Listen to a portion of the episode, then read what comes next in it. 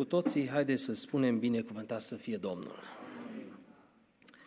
În seara aceasta, textul pentru studiul nostru biblic de joi seara este din Fapte, capitolul 2, de la versetul 22 la versetul 47, până la finele acestui capitol. Pe parcursul minutelor care urmează, voi citi integral acest text.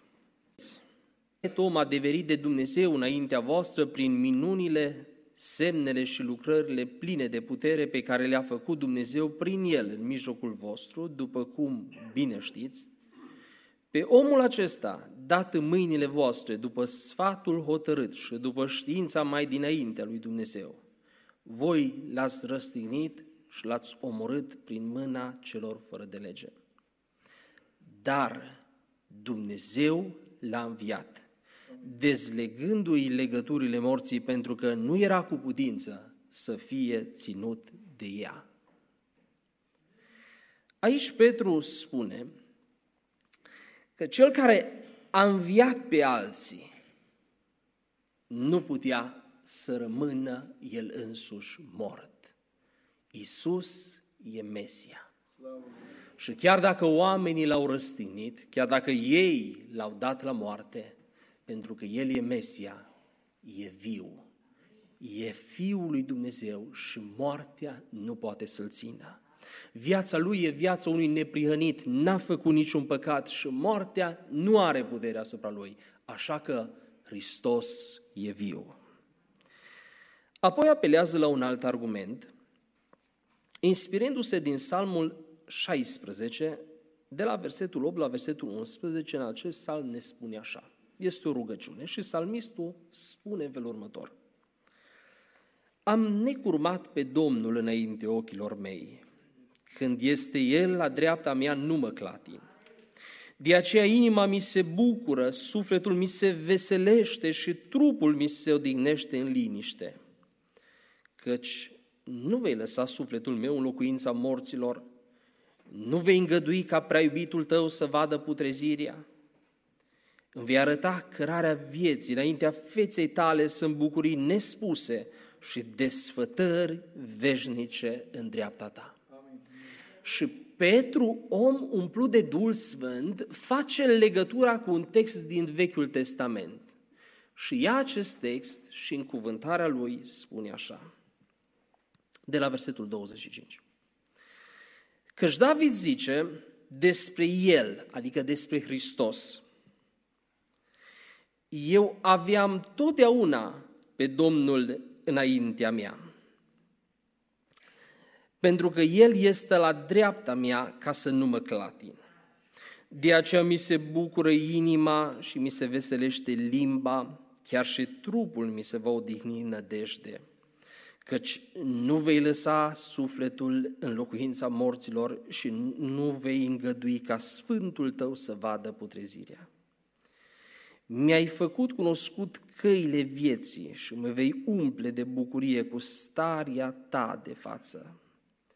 Că despre patriarhul David să-mi fie îngăduit, fraților, să vă spun fără sfială că a murit și a fost îngropat și mormântul lui este în mijlocul nostru până în ziua de azi. Fiindcă David era proroc și știa că Dumnezeu îi făgăduise cu jurământ că va ridica pe unul din urmașii săi pe scaunul lui de domnie. Despre învierea lui Hristos a prorocit și a vorbit el, pentru că a zis că sufletul lui nu va fi lăsat în locuința morților și trupul lui nu va vedea putrezirea. Așadar, Psalmul 16, spune Petru, este un psalm care prevestește învierea lui Hristos. Cel de-al treilea argument îl găsim scris în versetul 32. Apostolii sunt martori ai învierii lui Hristos. Salmul, ă, versetul 32 din fapte 2 spune așa. Dumnezeu a înviat pe acest Isus și noi toți suntem martori ai Lui. Hristos a înviat și ca dovadă, spune Petru, suntem noi să spunem că l-am văzut pe Domnul înviat. Mergând mai departe, Petru vine cu cel de-al patrulea argument. Coborârea Duhului Sfânt, certific, vi-l voi trimite. Faptul că Hristos s-a înviat și acum este la Tatăl, este certificat, este întărit prin coborârea Duhului Sfânt în viețile urmașilor săi. Slăvit să fie Domnul! Și apoi Petru vine din versetul 34 cu cel de-al cincilea argument, apelează de data aceasta la psalmul 110, versetul 1, psalm care spune așa, Domnul a zis Domnului meu, șez la dreapta mea până voi pune pe vrăjmașii tăi sub picioarele tale. Și acum Petru spune așa, căci David nu s-a suit în ceruri, ci el singur zice, Domnul a zis Domnului meu, șez la dreapta mea, până voi pune pe vrăjmașii tăi sub picioarele tale. Încă o dată Petru spune că Psalmul 110 a promis învierea. Oamenii au crezut că îl omoară, îl pun într-un mormânt și s-a terminat. Dar Domnul a făcut ca toți aceștia să fie sub picioarele Lui, pentru că l-a înviat din mormânt și l-a înălțat la ceruri. Slăvit să fie Domnul! Acuzația este directă, că ei, evreii, îl respinseseră și îl crucificaseră pe propriul Mesia.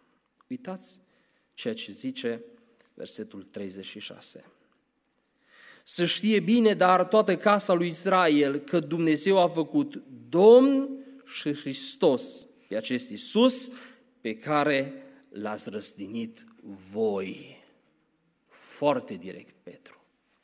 Le aduce cinci argumente ale învierii și apoi le spune să știți bine că Dumnezeu l-a făcut Domn și Hristos pe acest Iisus pe care voi l-ați respins.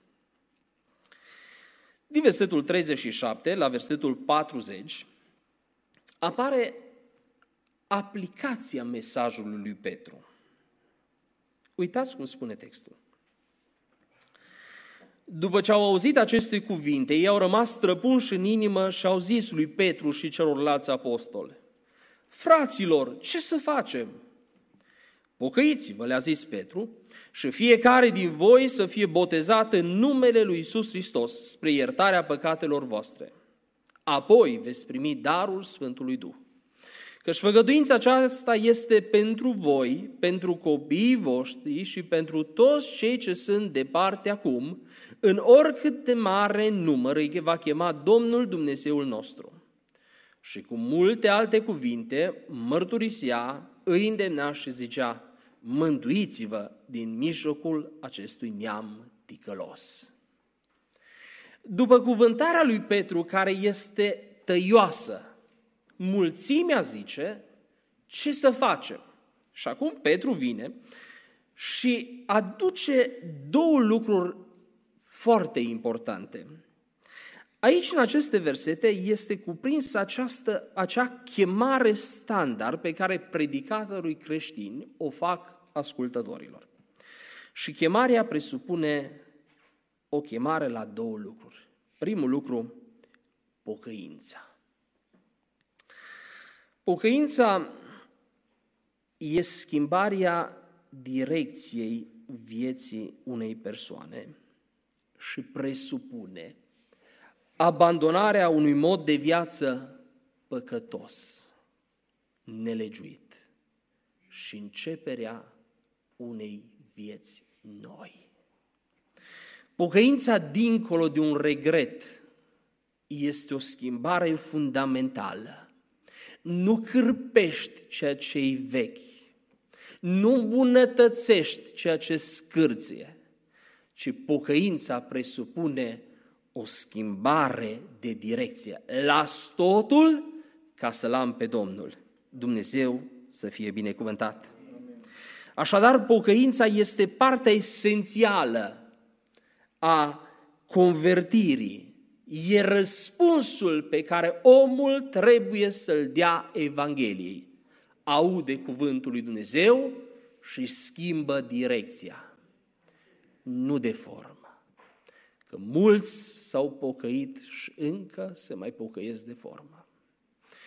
Ioan Botezătorul îi numea pui de năpărci.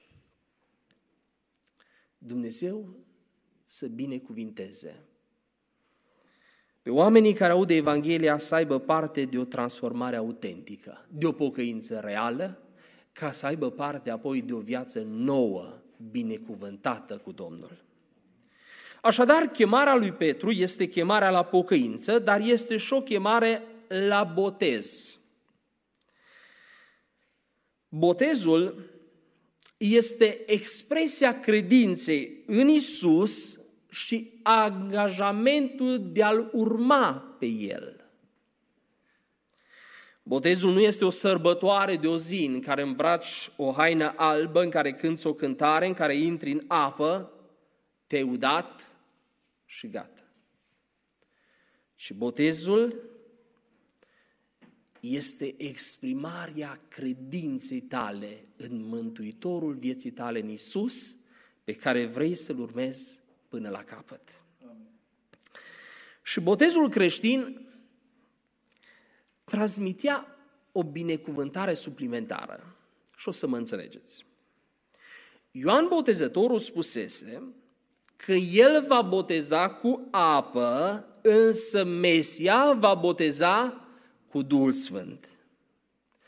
Omul se pocăiește, omul intră în apa botezului, mărturisind pe Hristos ca Domn și mărturisește legământul și devotamentul, jurământul de a-L urma toată viața și în plus primește de la Dumnezeu botezul Duhului Sfânt. Duhul Sfânt este cel care realizează curățirea interioară și produce nașterea din nou a omului. Botezul este un simbol exterior, că omul a fost schimbat. Și apoi Duhul Sfânt vine să stăpânească, să conducă, să călăuzească, binecuvântat să fie Domnul. Așadar, răspunsul la Evanghelie trebuie să fie pocăință și botez și umblarea cu Dumnezeu în fiecare zi. De la versetul 41 la versetul 47 ne este descrisă mulțimea celor convertiți. Noi îi numim astăzi primii creștini, dar în capitolul 11, versetul 26, ni se spune că pentru întâiași dată ucenicilor li s-a dat numele de creștini în Antiohia. Aici erau oameni care au ales altă cale, un alt fel. Și despre oamenii aceștia textul ne spune felul următor, de la versetul 41. Cei ce au primit propovăduirea lui au fost botezați și în ziua aceea, la numărul ucenicilor, s-au adăugat aproape 3000 de suflete. Ei stăruiau în învățătura apostolilor, în legătura frățească, în frângerea pâinii și în rugăciuni. Fiecare era cu frică și prin apostol se făceau multe minuni și semne. Toți cei ce credeau erau împreună la un loc și aveau toate de obște își vindeau ogoarele și averile și banii împărțeau între toți după nevoile fiecăruia. Toți împreună erau nelipsiți de la templu în fiecare zi, frângeau pâinea acasă și luau hrana cu bucurie și curăție de inimă. Ei lăudau pe Dumnezeu și erau plăcuți înaintea întregului norod și Domnul adăuga în fiecare zi la numărul lor pe cei ce erau mântuiți. Slăviți să fie Domnul! Și textul acesta, pasat, secțiunea aceasta, are în centru ei cele patru elemente esențiale a practicii religioase din biserica primară. Biserica primară, primul rând, ni se spune că era învățătura dată de apostoli. Ei nu aveau scriptura în forma care avem astăzi. Ei nu aveau conceptul despre biserică, că biserica este un trup.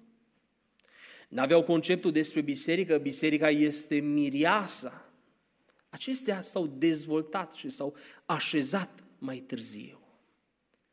Și mulțimea celor convertiți se adunau în jurul apostolilor să le transmită învățătura curată, pentru că apostolii au umblat cu Domnul, au trăit, l-au văzut, l-au ascultat, lor li se adresa Domnul deseori și vorbea cu ei lucruri privitoare la împărăție. Și acum cei convertiți se adună în jurul apostolilor ca să primească învățătură de la ei.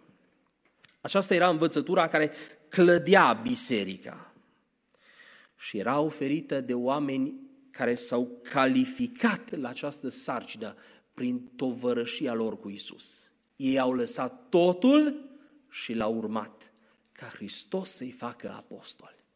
Și ei au venit acum și dădeau, ofereau învățătură noilor convertiți cum să-și trăiască viața de credință. Cel de-al doilea element din practica vieții primare este părtășia. Uitați-vă, spune, erau toți împreună, aveau toate de obște, împărțeau toți, erau toți nelipsiți, toți, toți, toți. Adică ei trăiau o experiență religioasă comună. Erau împreună, Duhul Sfânt i-a cercetat, s-a coborât peste ei, i-a împuternicit, Duhul Sfânt îi însoțea, astfel încât erau plăcuți întregului norod, oamenii vedeau că sunt diferiți. Și până acolo că au ajuns să vadă împărțirea averilor, proprietăților, posesiunilor între ei, ca ceva necesar, ca parte a părtășiei lor. Și textul spune că toți împreună erau nelipsiți de la templu în fiecare zi. Să meargă trei mii de oameni la templu în fiecare zi. Mulțimea cred că era uimită. Ce se întâmplă cu aceștia? De-l urmează pe Isus.